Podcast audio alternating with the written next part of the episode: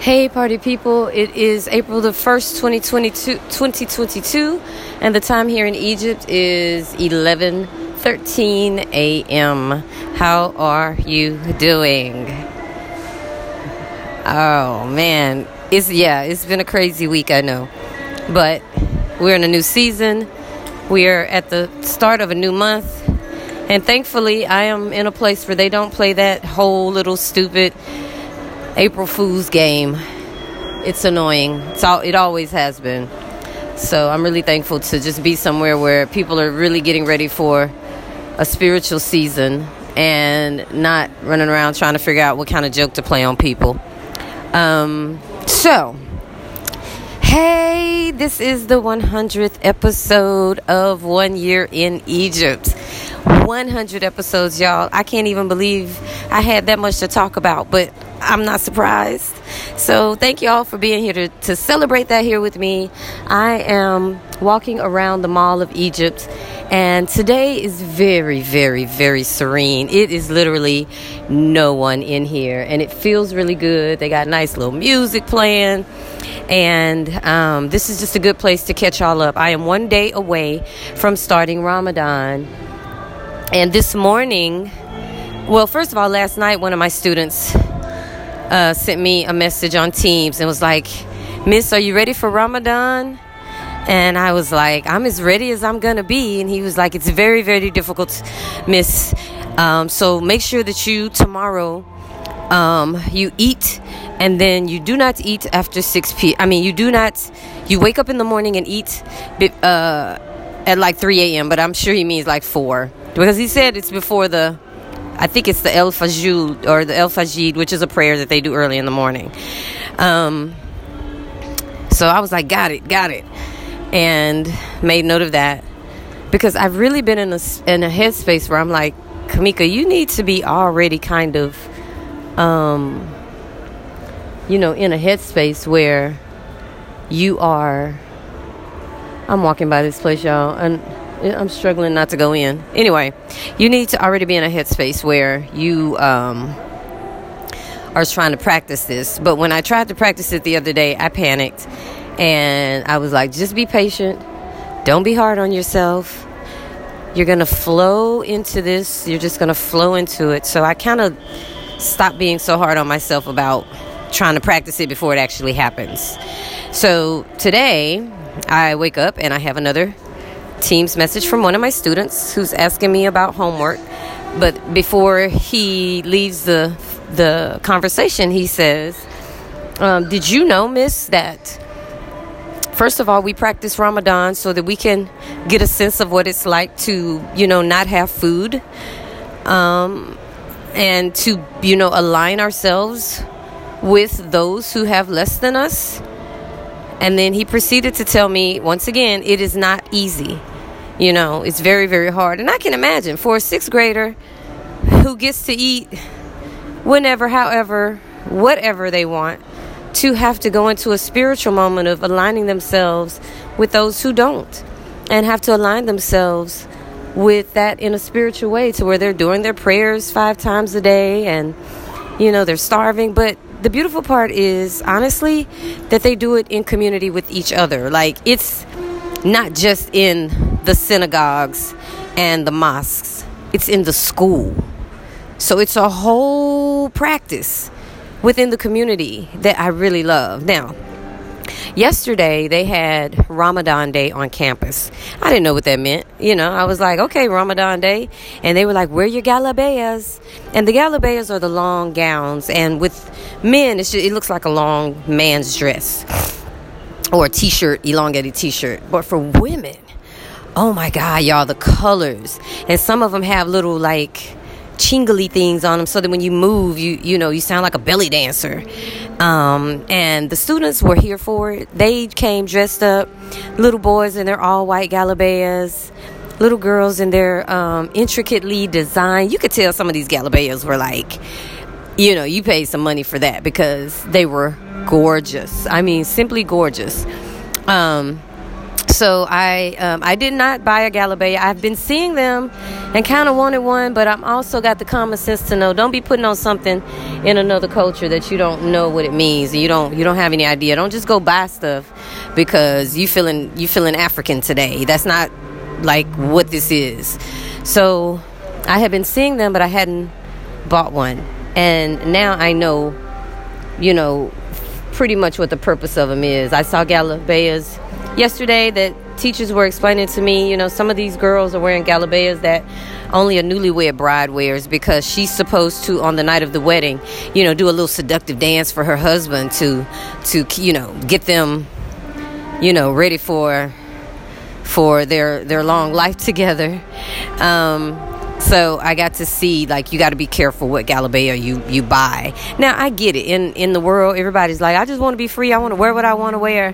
But I think when we get to those kind of points of like just doing what we want to do, we we begin to kill culture, or we begin to create new culture. Which either way, I'm here for it because being uh, African American, our culture is you know we've had to pull it out of being um, separated from our true culture. So our culture is um, an amalgamation of survival tactics, you know, and and what we can remember ourselves to when it comes to being able to separate ourselves culturally from other cultures.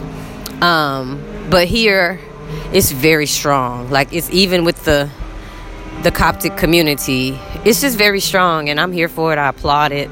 I love it when I can be somewhere and see people not only holding on to their culture, but it's it's it's literally in the air you breathe, right? So right now, the mall, I'm at the Mall of Egypt, and the mall is really empty. And it's because people are getting ready for tomorrow. They are preparing right now. They're probably doing their last final meal celebrations.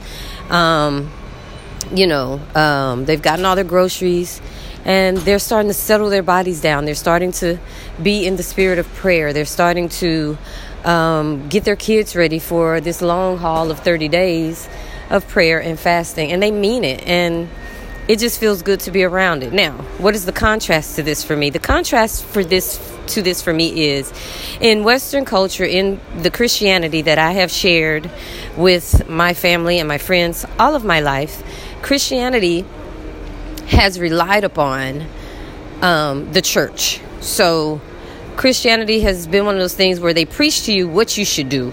But once you leave the church, it's up to you to hold on to that. You go to school, there, there's no prayer, right? You go to work, there is no prayer.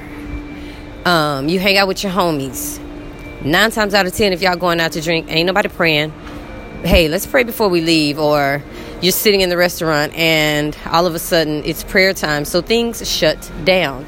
That does not exist here in, I mean, that does not exist in America. It doesn't exist in the way we think it should exist. Here is very different. It's very, very different. The prayers ring out five times a day. I don't care where you are you hear those prayers. Now, in the schools, we don't stop and the kids, you know, bow down or whatever, but it's always in their ears. It's always a reminder. And the kids are so conservative, you know. Um, we were reading a article that Jane Sexton wrote, and when I said her name, I'm telling you, the kids were like, "Oh my God, Miss, you said you said the S word," and you know so they're very conservative in their nature. So you can tell that they're always being reminded of who they are culturally. And it makes me say you know religion is a culture. Religion is a part of the culture. It's a part of the culture. It's not a culture but it's a part of the culture. And how you indoctrinate that into the culture is what matters. And christianity pretty much in, in, in the African American community aligns itself with being in church. That's why people are like, when I grew up, we was in church every day, but that's not where God exists. God exists in all ways, in all spaces, at all times. So there is no daily prayer in America that rings out, right? There is no uh, time of full fasting that community wise um, American Christianity wraps itself around. There isn't. There isn't. So, and, and not to mention, Christianity, you know, has all of these and continues to have all of these breakaway versions of Christianity. Not that Muslim, not that Islam doesn't, it does too, but y'all know Christianity has like a A, B, C, and D section. Um, so I'm just, and I'm not, I'm not here to do an anti-Christianity um, podcast right now. I'm just here to tell y'all what the differences are and what I'm experiencing and what I like about what I'm experiencing, you know, because it is true. People love discipline. If we can get some discipline from somewhere, we'll take it because we like knowing that there is something to do when it's time to do something, you know, and I like. I don't know. Ramadan day yesterday was just cool. It was cool to experience, and I'll never forget it. Um, and I will forever probably do my best around April to participate in Ramadan, even though I've been baptized in the name of Jesus, right? Um, and I think that's what the world is about. You know, it's about us being able to experience each other in a respectful way and take away from each other the things that make us feel good and the things that make us feel whole and the things that make us feel complete. So um, I got to dance yesterday. I had a wonderful day. Um, they had these dancers on the campus, and I posted this on my Facebook where the guy um, puts on the skirt thing, he turns around and he actually transforms himself into one of the decorations that is celebrated here during Ramadan. I don't know what the name of it is. It's like a lantern of colors. Um, but it was just really cool to watch. so today I am here celebrating the 100th episode of. I was about to say he had it coming. The 100th episode of One Year in Egypt. And I'm going to eat me a nice meal. I'm going to buy me something nice because I haven't really shopped for me since I've been here. And I am going to um, get my groceries that I'm going to need. I need, you know, a lot of water and I need to buy me some dates. I also learned that the Saudi Arabian dates, which are the drier dates, are the best dates. They're the best dates to eat, and I've had them. Um, my coworker brought me some uh, Saudi Arabian dates and some Egyptian dates. She said the Egyptian ones are normally the softer ones, which I'm thinking are the ones that we kind of experience in America. Because I've never had the really hard ones and I've never really seen them, but I've never really looked. I always just buy the Medjool dates but now I have, you know, a little bit of experience to like kind of look for a particular type of date. Um, I'm here for it. I'm going to see what works for me and what doesn't work for me, and I am going to keep it moving. Um, with that being said, um, I thank y'all for rocking with me. I thank y'all for growing with me. I thank you for being able to be transformed. This is not the kind of life where you just pray for something and expect God to fix it for you. You pray for something and you begin to work on it while God helps you. While God helps you perfect how you work on it, you know, and you you allow yourself the the room and the the the space and time to heal yourself and make things right where you can. But you already know that in a lot of spaces the very people that are sitting back thinking that you wronged them, y'all were in the wrong together. So if they haven't done the, the right thing, there's no need to go back and apologize. There's no need to make things right. And when somebody has always made you feel uncomfortable and in your adult life, they still try to kind of be a part of you without reconciling um, the history, then you have no obligation you have no obligation, and you got to keep moving forward. We we spend a lot of time trying to prove to people that we're doing better because we posting it on on social network and We're posting quotes and things like that on social networking, and that's not where that's not that's not how it's done. I'm going to tell you that now. That is not how it's done. We have got to be vigilant about privatizing our healing spaces so that God can really operate in our lives.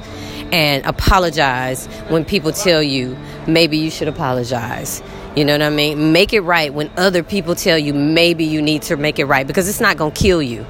It's not going to kill you or hurt you. But to push through something, regardless of how you've treated other people, um, sometimes that's not the best way. That is not the best way. So, you know, everybody's journey is different, everybody's life is different. Um, but be careful how you uh, create your spiritual life on social networking because that is exactly what you're doing. You're creating a spiritual life.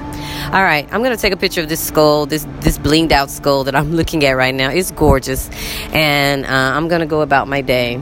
Be good, be good, be good, be God. Peace.